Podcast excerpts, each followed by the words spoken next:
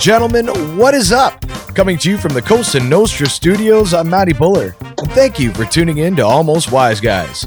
This is our upcoming look at the Week 7 games across the NFL, and in this episode, we'll cover the regular weekly picks, Andy's total prop tease, and we're going to get to your news of the week. But first, of course, with me as always from Almost Wise Guys Central, it's Andy the prognosticator Attridge. How you doing, Andy, buddy?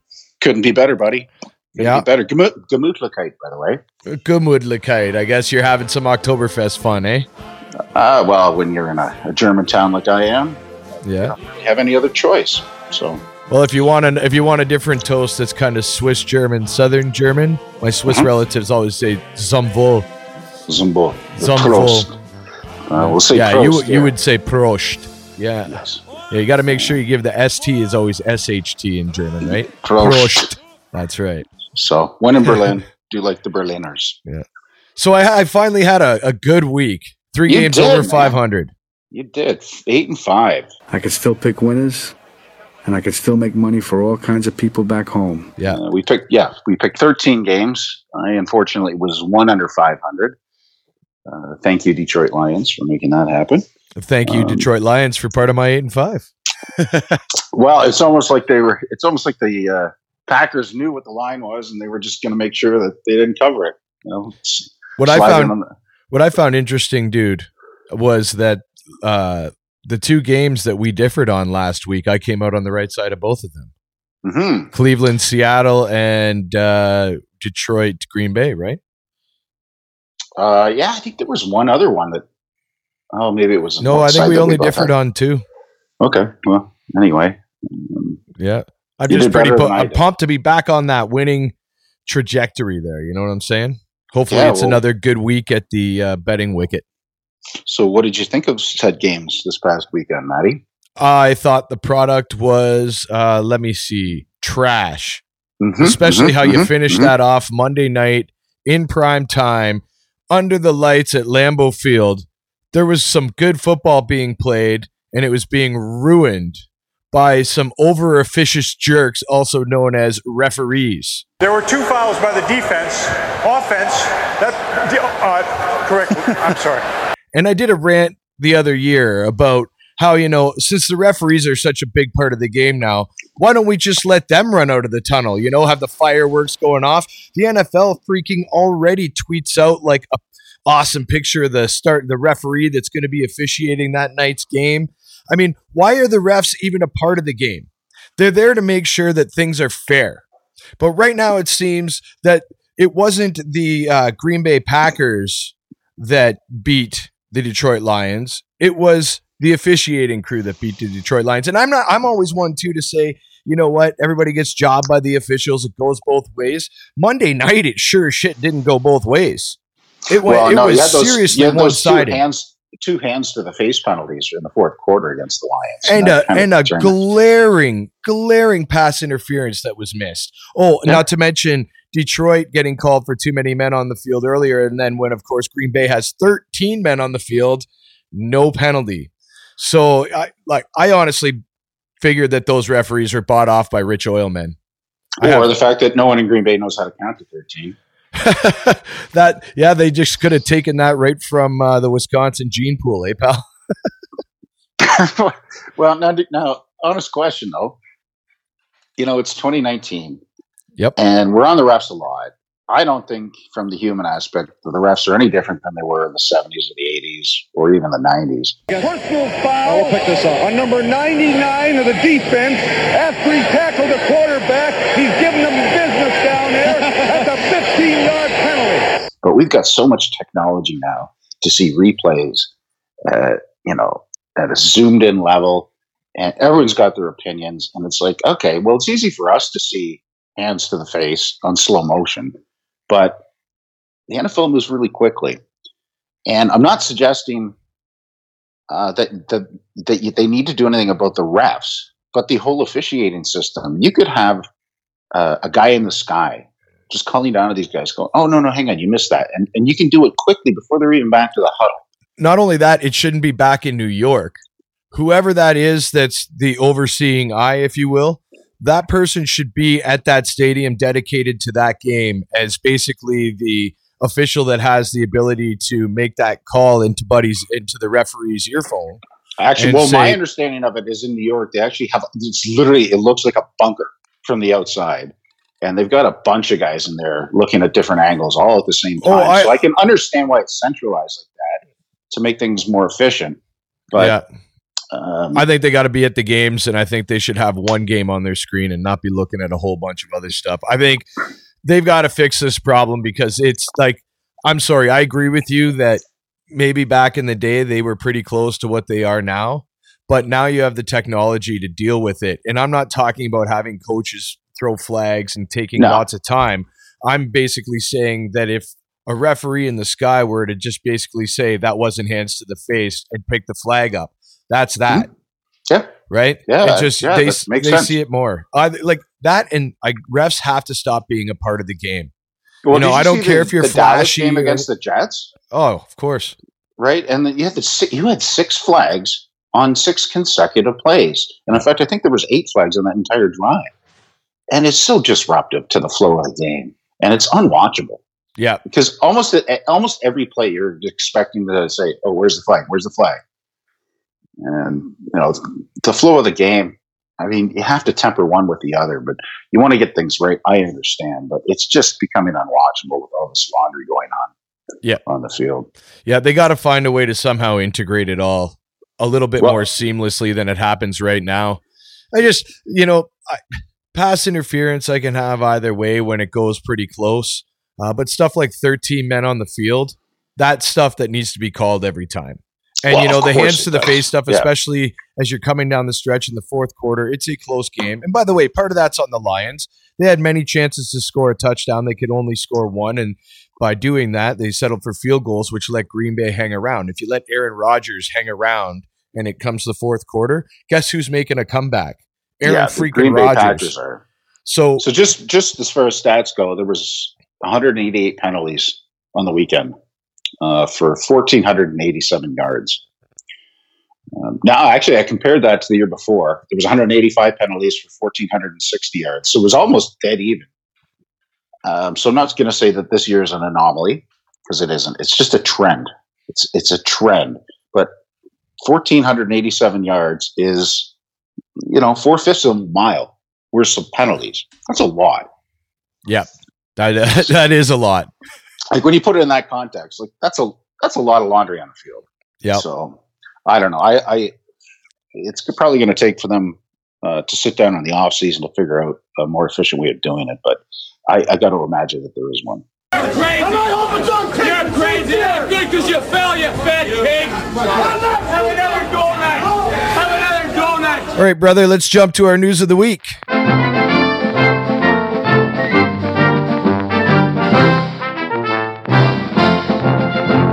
Vontaze Burfict's year-long suspension has been upheld by the league.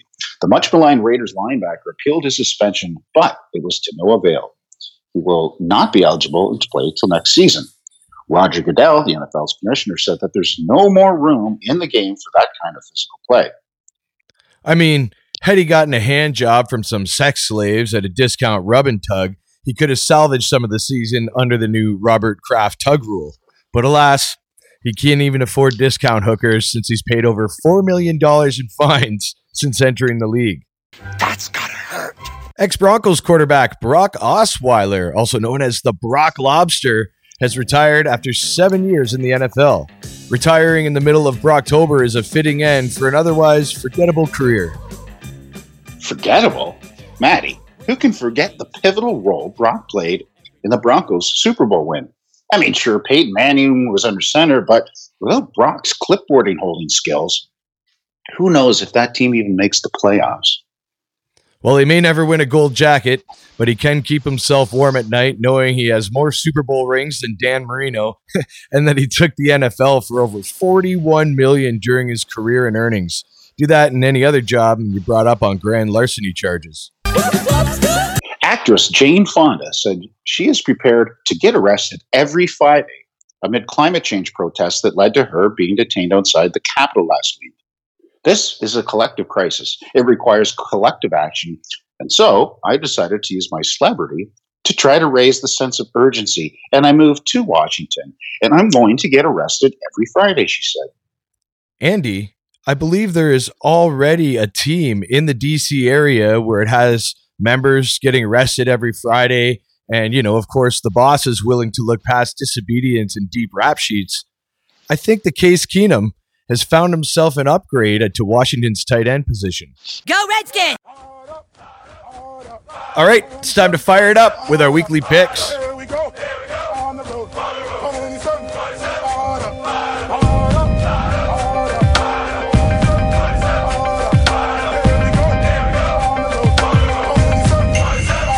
Game one on Sunday sees uh, the first game in New York this weekend.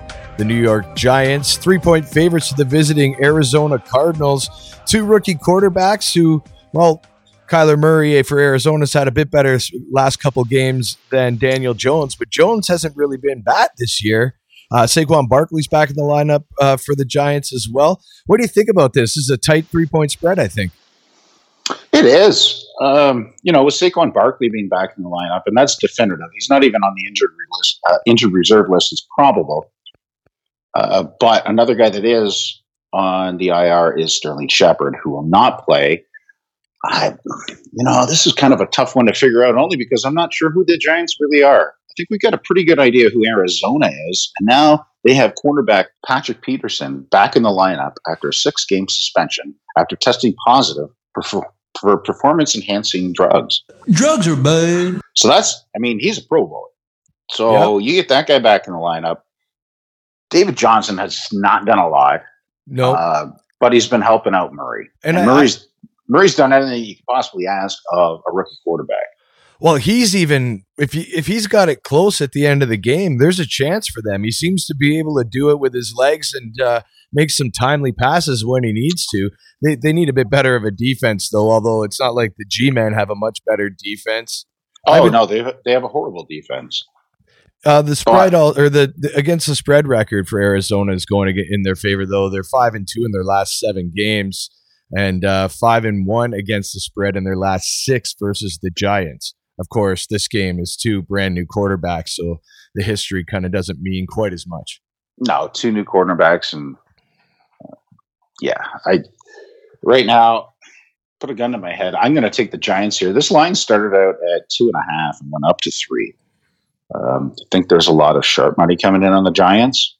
I'm not sure if that's just to bump the line up, and then they'll be taking the underdog after that. But um, as it stands right now, Arizona on the road, new coach, new quarterback. I'm going to go with the team that has Saquon Barkley in the backfield.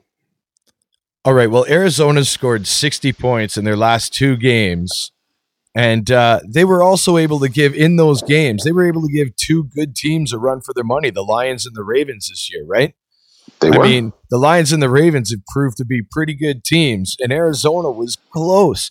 And they have much better defenses than do the New York Giants. I think that as long as it stays to a field goal, Arizona goes on the road and, and pulls this one out at, against the spread at least. This is Johnny Unitas of the Baltimore Colts. Let's go, you Colts.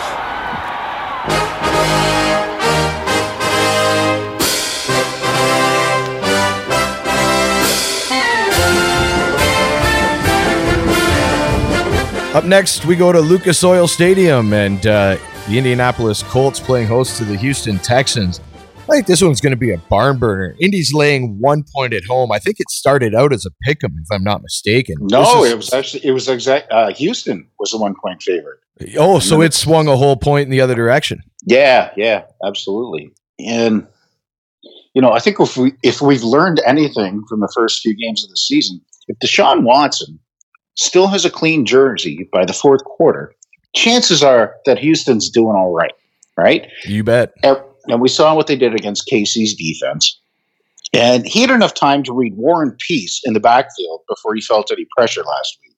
Not sure if you saw that game, but um, he had a lot of opportunities to do whatever he wanted down the field. Yep. The, the Colts will have the services of uh, Darius Leonard um, back in the lineup as he was cleared from the concussion protocol on Monday. And they've got a great offensive line, do they not? Yeah, they do have a, a have a good O line. They got a really good O line, and I mean that's part of Jacoby Brissett's success when he's had it this year is because he's been upright most of the time. Uh, and yeah, I love Marlon Mack. Their D is much tougher than Kansas City's. Kansas City's secondary is just atrocious. So I mean, uh, Houston's definitely going to be in it. However, uh, they've put up 84 points in the past two weeks, eh? Uh, you know that's pretty impressive. They're six one and two against the spread in their last nine on the road as well. Now this is the spread's not as big a factor here because it's pretty much a pick 'em. Um, the Colts also they have a loss to Oakland at home this year. I'm not sure yet about the Raiders. I'm not, I think that was a bit of an anomaly. yeah, But Houston beating KC on the road, and KC has lost two in a row, but they probably should have lost the Lions. yep, And you know, KC's defense really, we've talked about this before, it's got more gaps in it than a Michael Strahan photo album. Michael Strahan's teeth are having a middle school dance where the boys stand on one side of the room and the girls stand on the other. And so, as I say, if Deshaun Watson is upright and vertical, he's good. But I don't think he's going to let him do that. Here's, and here's my problem with Indy though. Safety Malik Hooker is doubtful. Mhm, mhm. and they got a pair of cornerbacks who are listed as questionable. So if you've got um, that's Kenny Moore the second there with his knee and uh, Shaquille Taylor uh, his chest, they're both questionable. If you're you're you're down two cornerbacks and a safety against Deshaun Watson, yikes! I mean, I I'm agreeing with you on Indy though. They're they've been more than impressive this year, and what Frank Reich has done with that team, and no Andrew Luck, and to inspire confidence and start getting some wins, you got to give them nothing but props. But I yeah, think Jake that, Biscuit. Jake Biscuit is is good, right? He's more Yeah. than serviceable. He's more than a game manager. And if you simply look at the coaching matchups between Bill O'Brien and Frank Reich, you said it yourself. Frank Reich knows what he's doing. Bill Yeah. O'Brien does not. He's just got a lot of athleticism on his team that sort of masks some of the play calling that he makes. well for Frank Reich, just point at Philadelphia and how their offense has completely fallen off since he left after they won the Super Bowl. So Right. I'm I'm going to predicate my pick more so on the coaches than any other aspect of this game, and that would lead me to take your Indianapolis Colts. Yeah, and we haven't agreed yet today, so I'll just keep that trend going because I'm going with the Houston Texans. Baby, if you've ever wondered, wondered whatever became of me. I'm living on the air in Cincinnati, Cincinnati, WKRP. And now we go to Cincinnati, where the Bengals are three and a half point home dogs against the visiting Jacksonville Jaguars. Jags with a uh, tough loss last week to New Orleans. Wow, that spoke more to New Orleans defense than I think anything else that happened in that game. I mean, Yep. holding those guys to one score, or was it one score or two field goals? I can't remember. A couple field goals, I believe. yeah, just the the Saints defense. We'll get on to the Saints later, but they just wow, they wowed me. They did wow me. And Cincinnati has done nothing but disappoint me. However, they did get a backdoor cover last week, which we both picked Cincy, so that helped us. Yep. Uh, but they started the game on a kick return, so they they started the game, um, you know, seven nothing before balls even set up under center. Yep. And I don't think that's going to happen again. I mean, No. Jags have a good D. Like the last uh, two opponents that they've lost to are the Panthers and the Saints. They're no slouches, and the Bengals are nowhere nearly as tough as either of those two two opponents. Uh, Cincy's three and three against the spread this year, but they're losing by an average of ten point three points per game. yeah, they're not doing well, Matty. No, They're not doing they're- well. The And if you covers look they've had are Leonard- back door. If you look at Leonard Fournette's production in terms of yards per carry versus that of Joe Mixon, you've almost got a two point differential in favor of Fournette. But the wise guy in me says, come on, Cincinnati, more than a field goal at home against Jacksonville. I just, every bone in my body wants to take Jacksonville, but I look at the consensus bet, and that's where all the public is. I got to go Bungles here. I got to go Bungles here again. But I subscribe to the law of contrary public opinion If everyone thinks one thing, then I say bet the other way.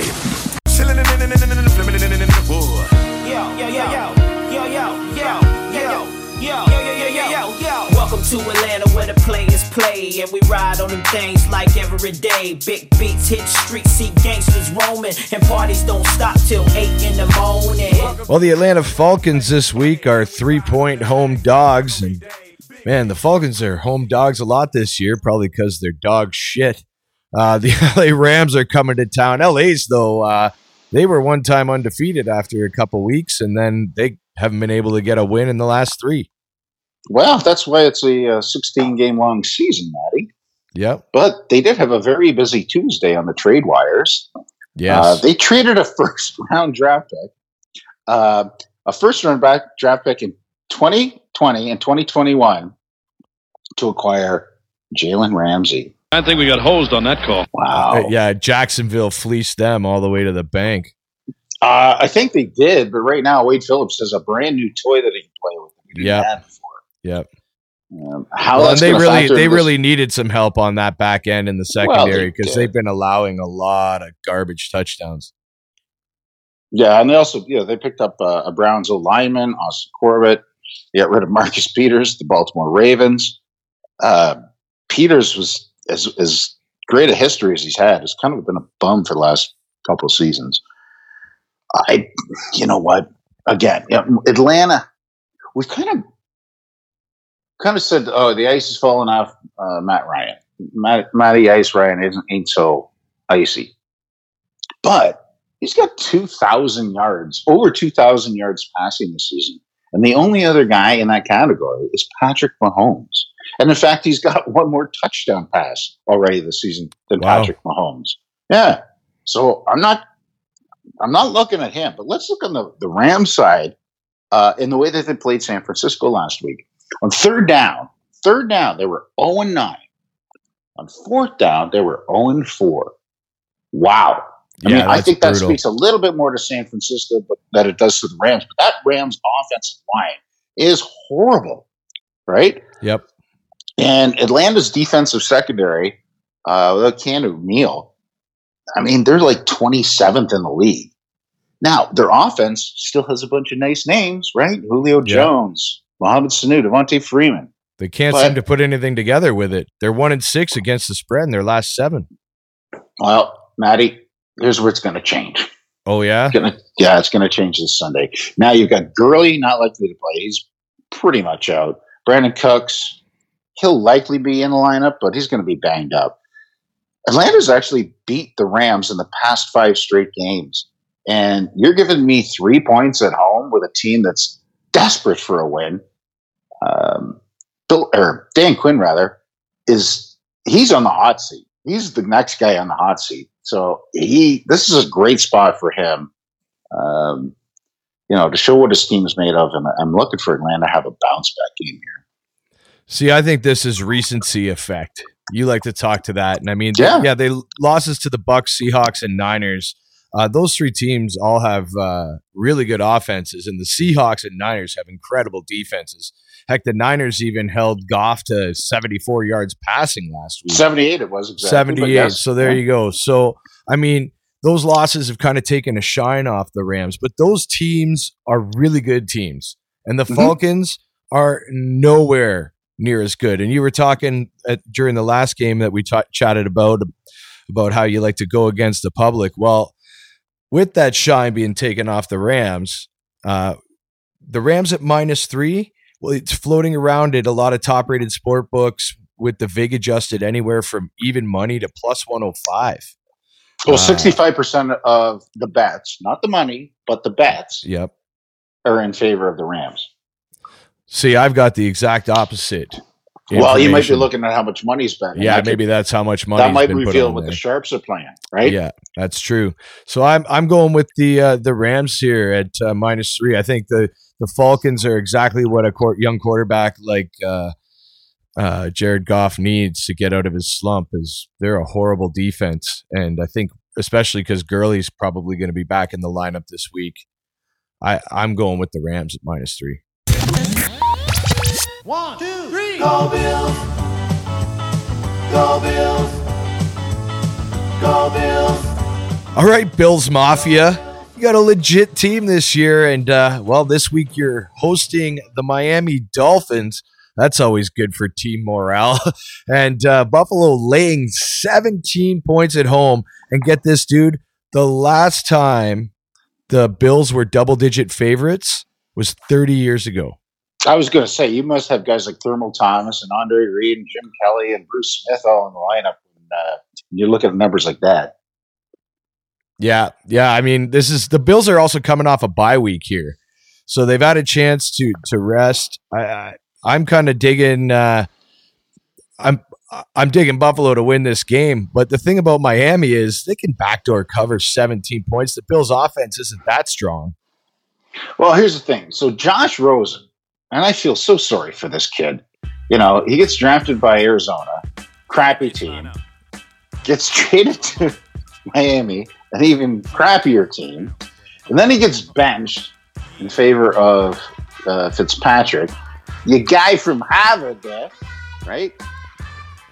Now, um, they just announced today that uh, Ryan Fitzpatrick is indeed going to be the starter in this game against Buffalo. Now, it's not surprising when you consider that in South Florida, in both college and pro, they value reading the defense more than they do reading. Yeah. Right? Yeah. right? I mean, that's just the way Miami is. That's the way the fans are. But the spread is too big, Matty. I mean, look at the total 39. It's a divisional game, too. I know. I know. I mean, I know that this is that they're laying 17 points according to Westgate. I actually bought it at uh, Miami plus 17 and a half on Sports Interaction.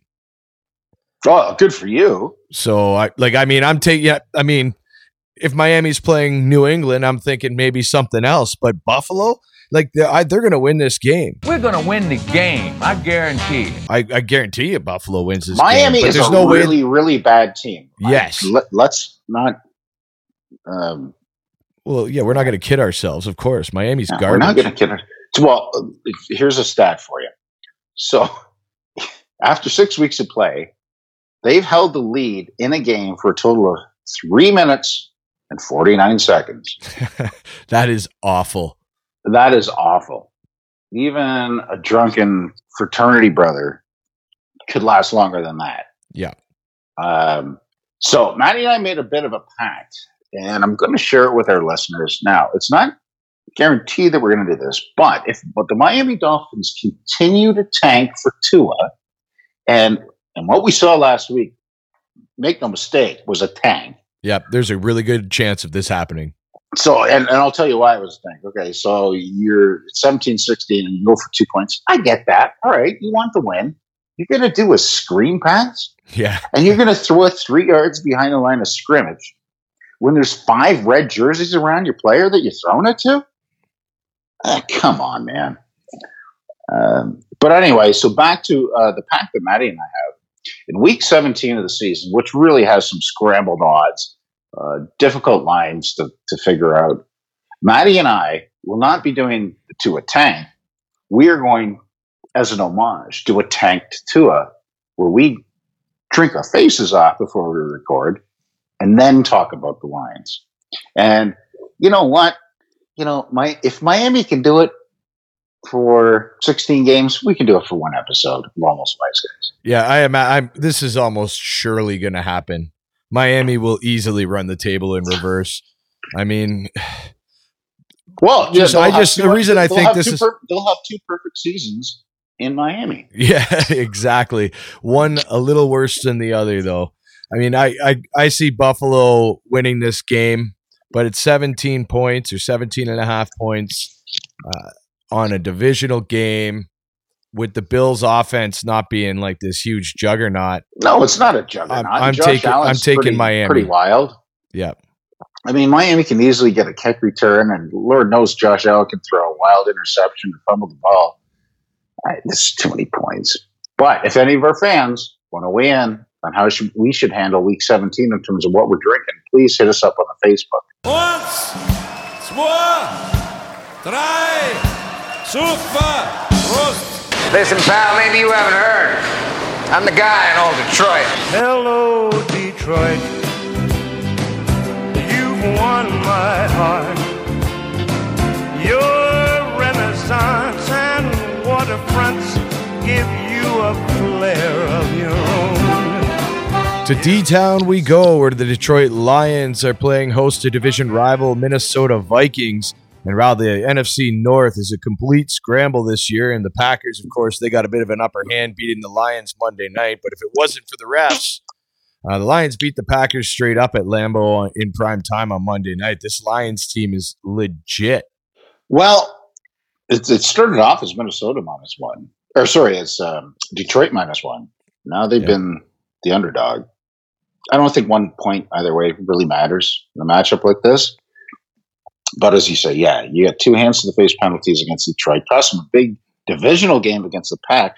Now, Minnesota has righted what we should call the Viking ship since Adam Thielen called out Kirk Cousins a couple weeks ago. And you had the Stefon Diggs issue, which will likely be, hey, let's let bygones be bygones. He yanked in three touchdown passes from Cousins last week against a banged up Eagles secondary. Yep. I'm really liking the way the Minnesota Vikings are playing. Adam Thielen the week prior as well. You know, like when he called out Kirk Cousins, he gets he gets paid as well. So obviously the squeaky wheel gets the grease in Minnesota, and I got to give props to their old coordinator who was saying we're, going to run, we're going to run, and was giving then Kirk didn't. Cousins ten Yeah. pass attempts in a game. Now he's giving Kirk Cousins a lot more, Yeah. and Kirk Cousins is taking more now. Oh, that- downfield, like he had Yeah. three, four passes over 40 yards. Yeah, and that's what you got to. A guy like Diggs with those wheels, Oh, you just yeah. got to count on him busting coverage. And just that's exactly what top. he did against the Eagles. That's Yep. exactly what he Just get it up top. Now Detroit's got a pretty darn good secondary though. Uh they like I mean Aaron Rodgers do. had to make a perfect pass for that touchdown to happen in, at the end of the game, right? Like he Yeah. just dropped it in there. So I mean, this game uh, I think it can go either way. Uh, Lions are four and one against the spread in their last five, though. Vikings are two and five against the spread in their last seven on the road. So the Vikings, I don't think they travel well. I also think that maybe the Kirk Cousins uh, against good teams comes out here as well. So I'm going. I'm I'm screaming Lions. Well, I'm going to scream Vikings on this one. I've got, I've just got a little bit more confidence in the way that Minnesota runs their team and the way they play defense and have a very disciplined ground game. Kerryon Johnson, yes, he's nice. He's a nice little uh, flashy, sparkly guy to have on your team, but he's not really getting the carries to, to warrant um, them being a, a ground game first, which they, they try to say that they are, and they're not. So let's, yeah, I'm just going back to basics here. I like the Vikings to cover against Detroit. You know what I'm in the mood for? Screaming Viking. Screaming Viking. Screaming Viking. Yeah, screaming Viking. Yeah, screaming Viking. Well, the Minnesota Vikings been known to lose a game or two. Chicago's got the Bears, but lordy, who cares? Them fans are always feeling blue. And the fans of the Lions are always crying because them boys are always out of luck. But everybody knows that the Packers suck. Well, Green Bay coming off a short week. Uh, they are at home, five and a half point favorites against the visiting Oakland Raiders. Oakland coming off a bye. Uh, this game, you think you think Oakland's the real deal? They they certainly uh, handled their business uh, against the Bears in London. You know what, Matty? I I would bet on this game with your money. Yeah, Uh, I agree. You know, this line started. I think it's well, it started. No, it started on an even touchdown, and now it's come Yeah. down to five and a half. And sorry, is it? Let me just double check what it is right now because no, it's still five and a half. All right, at seven, I really liked Oakland. I really did. Yeah. But you can imagine Jon Gruden coming at Lambeau. coming down your throat. I don't know. I just don't see them pulling out a victory. I know they've been playing well, and I know that they- they've been playing a spirited game, and I think it's their emotion that's winning them. It's not talent. And I think Green Bay's got a better defense than Oakland does, and I think Green Bay's got a better offense than they do. And in the confines of Lambeau Field, you know, even though it's halfway through October, yeah, they're going to see stuff. And I, the reason why I, I know the reason why they beat your Bears in England was because they went over five days earlier. They Yeah. just got acclimated. That was a brain fart on the uh, the part of the Bears. Yeah, the Bears defense was sleepwalking because Matt Nagy is a horrible head coach. Well, I'm not bad. impressed with him this year at all, man. No, Because I honestly think a lot. Like I'm not saying Mitch Trubisky's the greatest quarterback in the world, but I think there's been a lot of coaching mistakes when it comes to play calling as well, uh, by not using the tools that you do have. You know, Packers though five and zero straight up in their last five games against the Raiders. Um, the Raiders are only one and four against the spread on in their last five games on the road. They're not real known for being road warriors. well, they're not. But They still each, have Carr as their quarterback. each of these teams is over 500. Okay, so if you look at the games they won, the recipe for success was coming out early and coming out hard and strong and scoring a lot of points in the first half. I just don't see Oakland doing that in Green Bay. You know, it's a one o'clock start. They're coming across the country. I know we talk about that at nausea, but I, you know, at five and a half, I just don't see it happening. Uh, Aaron Jones is playing the fire. Davante Adams probably will not be back in the lineup. I, I just, I would rather go to bed at night thinking, hey, I took the Packers at home under a touchdown against Jon Gruden's Raiders. And that's my gut feeling on this one. And that's what I'm going with. Well, you know how serious I have to be if I'm taking the Packers because I have a serious burning hatred of them. But uh, at home, five and a half points against Oakland, and they're four and one. The Packers win this week. Um, you're going to have one of either Minnesota or Detroit losing. That's in their division, and then the Bears, if they were to lose this week, you're talking about a couple games in hand in the NFC North for the Packers. So yeah, I but take a look at take a look at Oakland's situation. They got KC losing two games in a row. yeah, Uh, the Broncos uh, starting the season 0 4, now on a two game road stretch. These guys are playing each other tomorrow night. I'm recording on Wednesday, obviously. They could be in the mix very quickly, right? Yep. And no one thought of Oakland as a, a playoff team or anything even close to winning their division. But hey, it's the NFL 2019. Anything can happen. So I, it's, these guys have a lot to play for. I just, yeah, no, I'm kind of an underdoggy kind of dude, but not not when it comes to Lambeau and, and Aaron Rodgers. But everybody knows that the Packers suck. Washington Redskins, go fuck yourself. Sure, we'd be happy to take your money. Yep, just go to our Kickstarter page. Okay, nice idiot. Uh huh, fuck you. Bye bye. On to the District of Columbia, where the professional football team from Washington, well, they got their first win last week, albeit against the lowly Tank for Tua Dolphins. Uh, unfortunately for the professional football team from Washington, the San Francisco 49ers are coming into town undefeated. And uh, the, the line on this one Washington's uh, 10 point underdogs at home. Wow. There's a lot to talk about here, Matty. There sure is. Well, these are your Niners. This is your account, Pally. This is my account, and my gosh, did they not impress me on defense? Wow. I think They're we, playing we already Smash Mouth football, buddy. You know, they were they held the Rams 7 13 on third and fourth downs. Wow. Yeah. Like how often do you see that? Uh, they're running the ball well. I got to be honest though, I'm, I wasn't terribly impressed the way Garoppolo was getting the ball down the field. You know, Kittle had a couple nice catches. They did a nice, uh, a couple nice swing passes to some running backs, but uh, his ability to get downfield is still questionable. And I'm not. But I think the way Shanahan's got the offense set up, he doesn't have to. That's the beauty of it. With your old No. line, the way you're running, you can do a lot of screen passes, a lot of short, and the, Yeah. because he's a smart quarterback, uh, he doesn't turn the ball over a lot, right? No. So he's not caught. He's not c- costing you points. And the way that defense is playing, as long as he can get his, uh, just get a few first downs in that game and some field goals, they could win, especially against a team like Washington. Well, sure. And that's reflected in the total here of 41 and a half. Yeah. right? So they're not expecting a lot of scoring here.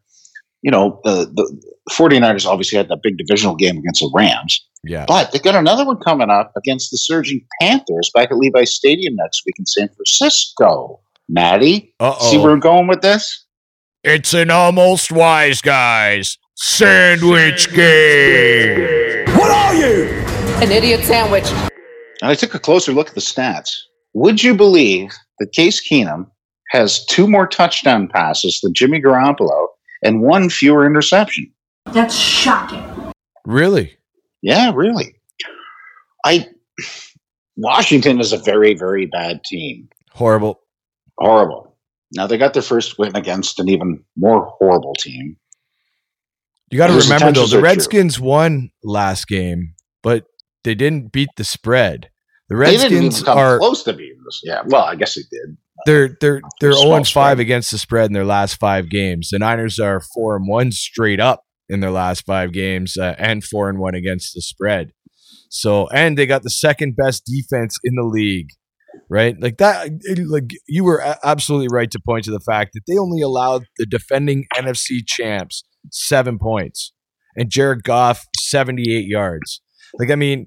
Jared Goff is not my favorite quarterback in the league, but he's good enough to put up over 200 in a game. And if you only give him 70, 78, you Yeah. are doing something right. The Niners have a, a 16.6 point uh, winning margin, and that's uh, a 15.4 point average differential against the spread as well.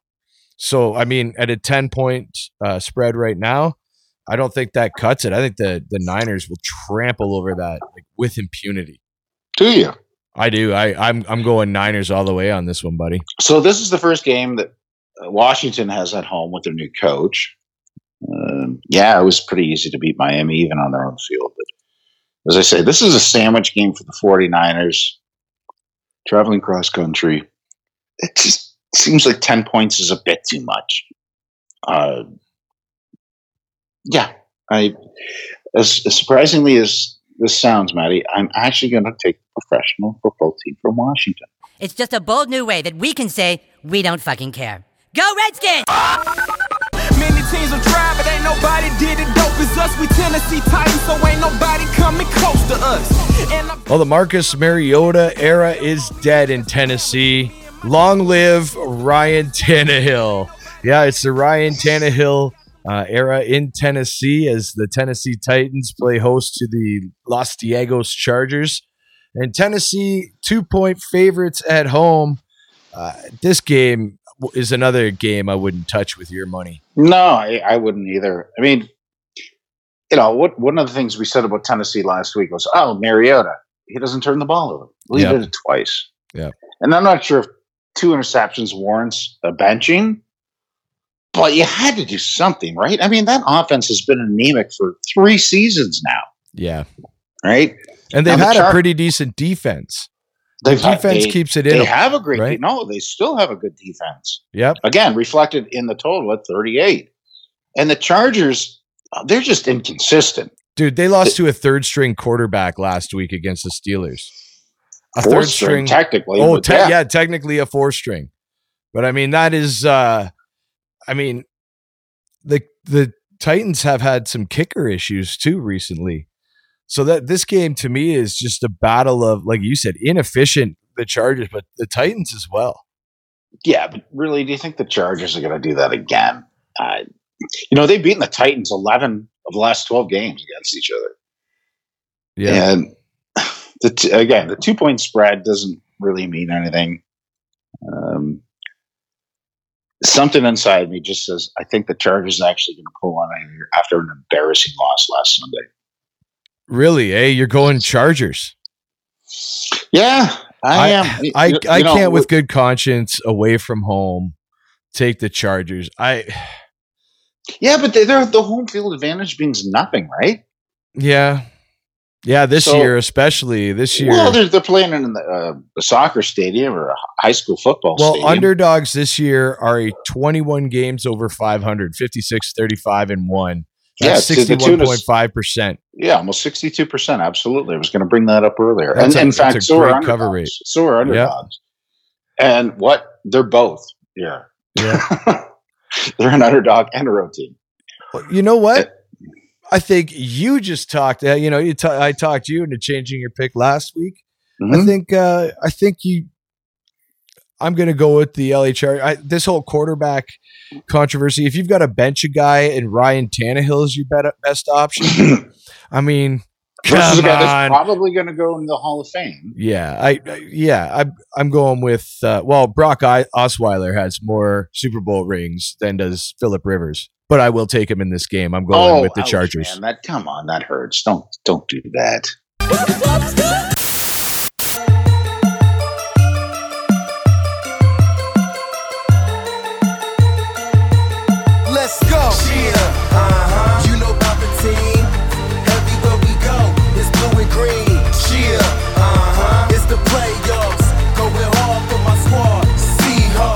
Eight in the afternoon on Sunday, we go to Seattle, where the Seahawks are laying three and a half points against the visiting Baltimore Ravens. And uh, wow, like Russell Wilson's playing MVP style quarterback right now, but Lamar Jackson is doing some unbelievable things at the position. The over under on this game is 50.5, and I think they, they have a chance to blow that out in the first half. Well, you know, Seattle doesn't have the benefit of playing Baker Mayfield and his three interceptions, True. along with some questioning coaching calls by Freddie Kitchens last week. Oh, by the way, I heard a guy uh, refer to Freddie Kitchens as Larry the Cable Guy. Yeah. I think that's, I think that's perfect. I think that's perfect. So let's picture Larry the Cable Guy versus John Harbaugh. John Harbaugh is not going to be turning the ball over three, four times a game. Okay. No. And, you know, Baltimore's still got Earl Thomas in that backfield. And, you know, Chris Carson, he had a great game. He had a great game in Seattle, and they were running the ball like mofos. Yep. But they're Cleveland is a lot different than Baltimore in doing that. Yes. A lot different. And if I don't care if you're on the road, I just love Baltimore catching three and a half here. Yeah, well, my attitude, my attitude would be different if it was under a, a field goal. But um, in, in a matchup like this, you know, how long is Russell Wilson just going to be allowed to play like Superman and do it by himself?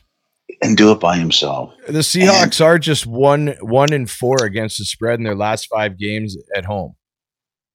That's surprising. So I mean, that- they always play well. I think that's I I think that's a product of people realizing how good a winning record they have in September and October at home at Yeah. Seattle, and it- you know maybe the line eh, line adjustments haven't caught up to that. I I I, I really like Baltimore here. And yeah, I'm, with you, buddy. I'm, I'm not going going to think too much about it. No, I'm going with Charm City as well, as long as it stays above a field goal. hmm I don't think it's coming down either. Let's go! Let's go, Chicago!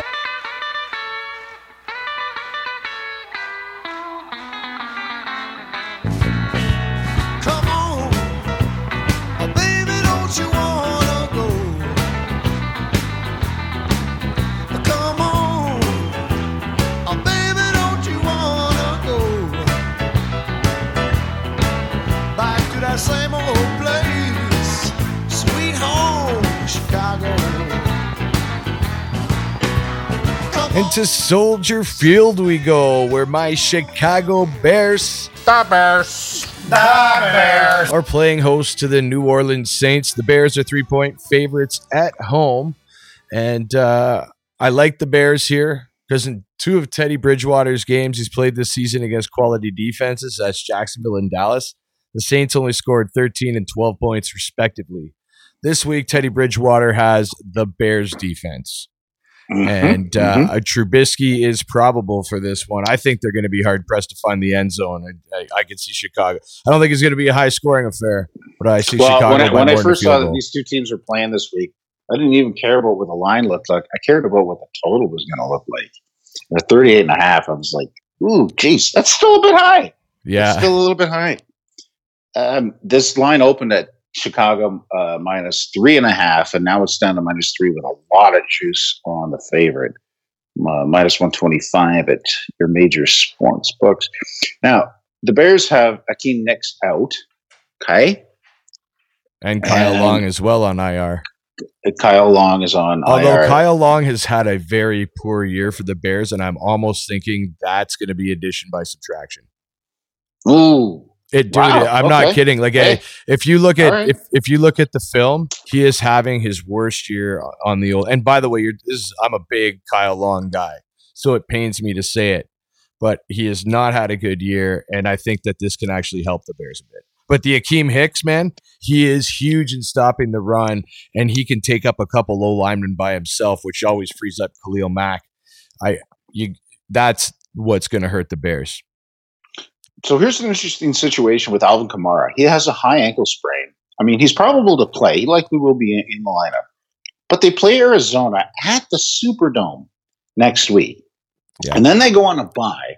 And by the time they get off that bye, Drew Brees is back. So are they really going to want to risk aggravating the high ankle sprain, or are they going to lessen his workload quite a bit? And I think it's the latter. Yep. And I've heard, I've heard, just saying that there's a lot of sharp money there on the Bears. Yeah, I heard there's a lot of sharp money on the Bears as well. Also, you know, I'm kind of thinking of doing a teaser with the uh, over under on this one because you could tease the Bears down to plus three and then tease the over down to 32. I still have a, a hard time seeing them get to get Yeah, the third. so you would you would tease the under up to uh to 44? Oh, for sure. Yeah, that Oh, actually makes a lot more sense. So tease the Bears down to to plus three You're and not- tease the uh under to 44. Yeah, that I've said this make- before. You're going to see a lot more scoring at your local drive-in movie theater than you will in this game. I think you just dated yourself there, pal. I think I did, but uh, no, seriously. Uh, Bridgewater has done nothing but cover spreads since he's been in the league, and he's done such a great job as a backup for Brees. You know, the guy's four and zero, and he's kind of lifted that that mantra of a game manager that always a service quarterback. He's a good quarterback, and I don't disagree with that. But they've dumbed down their playbook hugely. Yeah. And I just think with what, even though with Akiem Hicks out, those guys on their defense, forget about it. Yeah. Um, I just, you know, they're used to playing in a dome, and that's not what Soldier Field looks like. I, I can understand why sharp money is coming in on the Bears, and I'm going to get on that train. Uh, that train to Chicago. I'm taking the Bears minus three. Stop Bears. Stop Bears.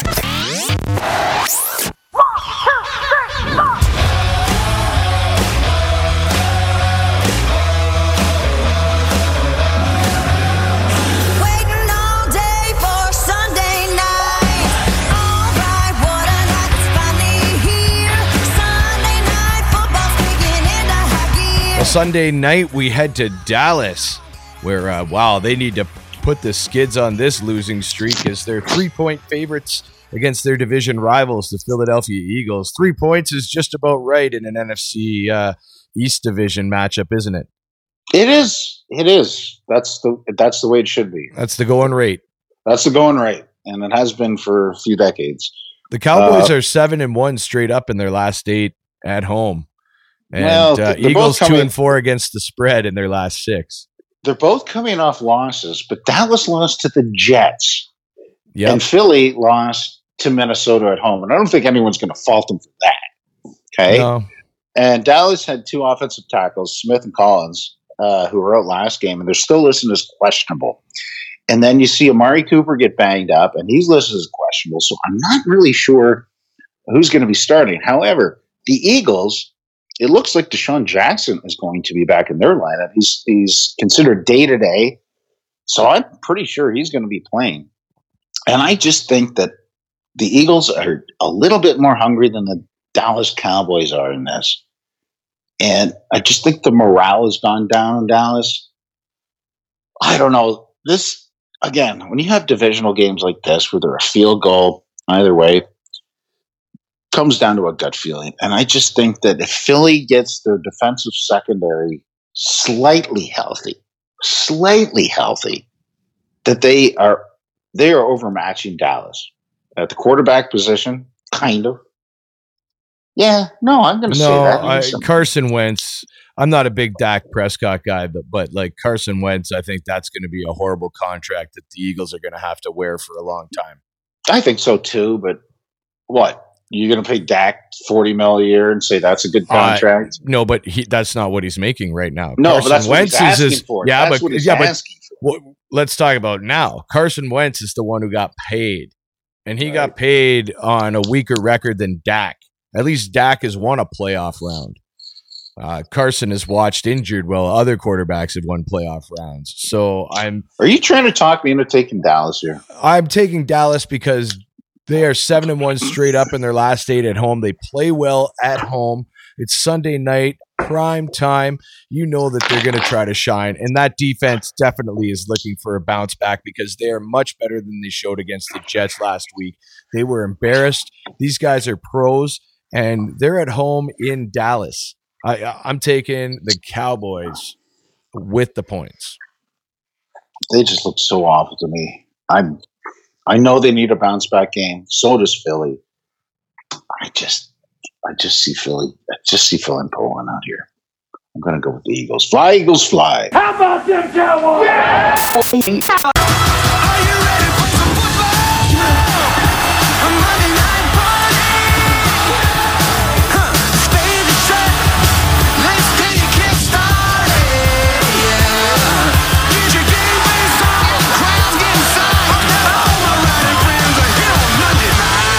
And our Monday Nighter is our second game to take place in New York on the weekend. And of course, it's the New York Jets playing host to the New England Patriots. Jets, nine and a half point underdogs. I think this is kind of a reasonable spread. It's kind of a tantalizing spread, too, although I wish it was over 10. Yeah, I like it too. I mean, that's a typical spread that you see between these two teams. Yep. You know, in the last at least five years. Divisional game. Um, Michael Bennett of the Pats has been suspended for the week for behavior detrimental to the team. Don't know exactly what that means. Um, Pats really looking like they're missing Rob Gronkowski. Gronk Yeah. needs to be back in the lineup there because they are not, d- despite the fact that they're kicking everyone's ass by about thirty points a game. Their offense, and even Brady said it after the last game because they, they scored 35 points on the Thursday night and they didn't get one passing touchdown. Um, it was all rushing. Two of them were from Brady. And they asked him after the game, he's like, Yeah, we're just, we're not quite there yet, which is normal for them in October. Yeah, but, But- they're still undefeated, even though they're, They're still meh. undefeated. Here's the biggest butt in the whole game CJ Mosley, back in the lineup for the Jets. And when he went out in week one against the Bills, their whole season took a different trajectory. And Darnold looked pretty good last week after his little kissing disease. Yeah, he looked Um, real good against a, a- what is a good Dallas defense. I mean, yeah, the one play for 92 yards, but Yeah. hey, uh, that was Robbie, uh, Robbie, uh, who the hell? Anderson. Anderson. You bet. Bell I- hasn't done much yet. Like I mean, the Jets they've already played the Patriots in week two. They were 22 point road underdogs, and they covered the spread. They lost 30 to 14. That was in Gillette Stadium. Um, but on the flip side of the coin, the Pats have covered double digit spreads in, of 15 or more points three times already this season. I And know. I know. Overall, they're four and two against the spread. They're winning games by an average 23.7 point margin and uh, uh, averaging more than 9.8 uh, points above the spread on average. Like they're they're killing it. They're eight and two against the spread in their last 10. I, I, it's so hard to go against the Patriots here, but also a home dog, and you're giving me nine and a half points. Mm, juicy, isn't it? It's uh, yeah, this is a real tantalizing line, especially when New York showed you something last week, right? Because the Pats have a really good defense. This could be one of their best defenses Belichick's ever put together. Oh. I think so too. I don't Um, disagree. But the Jets did this against a, a really good Cowboys defense, and they finally got Le'Veon Bell, I think, working for them as well. You know what, man? I can't believe I'm going to say this. I'm taking the Jets as home dogs. Let's go fire hats. J E T S. Jets, Jets, Jets.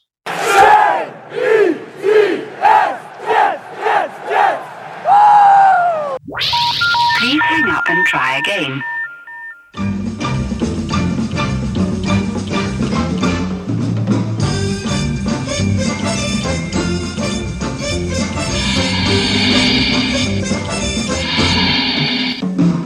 All right, it's time for Andy's Total Prop Tease.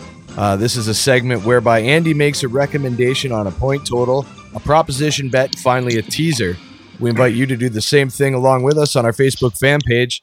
A successful total prop tease is any combo that hits two out of the three. So, Andy, take out your Swami hat. Give us your week seven thoughts. All right, for our total, we have the Minnesota Vikings and the Detroit Lions under 44 points. Now, five of the last road games have gone under for the Vikings, as is the case for six of Detroit's last seven playing at Ford Field. We have bet under on Minnesota, I think, thrice this year, and every single ticket has cashed at the wicket. And I don't see this changing that trend. I'm going to go this game under the 44 points. Our prop bet is for the Buffalo Bills for a team total to go under 29 and a half. I know they're playing the Miami Dolphins, but I expect them to run the ball, manage the clock, and there's going to be a bit of windy weather with gusts up to 17 miles an hour. I don't see them going downfield a lot. Even if they do, Josh Allen is just unpredictable. I don't see them hitting 30 points. A teaser, let's not overthink this. The New Orleans Saints against your Bears there, Matty, uh, from three to nine points, and it's a low total of 40. It's a low variance, and exactly the same thing with the Chargers. A low variance with a total of 40. We're going from two to eight points, going through the two key numbers of three and seven. Uh, to summarize, Minnesota Detroit under 44 for a prop bet, Buffalo for a team total to go under 29 and a half, and our teaser is New Orleans and the Chargers up, both of them. Well, thank you for listening to week seven of Almost Wise Guys. If you like what you heard, make sure you hit the subscribe button on iTunes or SoundCloud so you don't miss a show. You can also hit us up on our Facebook fan page for additional content and picks from all week seven games across the NFL. From the Cosa Nostra studios, for Andy the Prognosticator Attridge, back at Almost Wise Guys Central, I'm Matty Buller. Get out there and pick yourself a winner. If you liked our podcast, please share it with a friend. If you hated it, please share it with two enemies.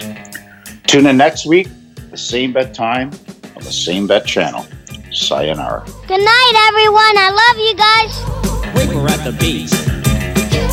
Everybody had matching towels. Somebody went under a dock, and there they saw a rock. It wasn't a rock. Was a rock.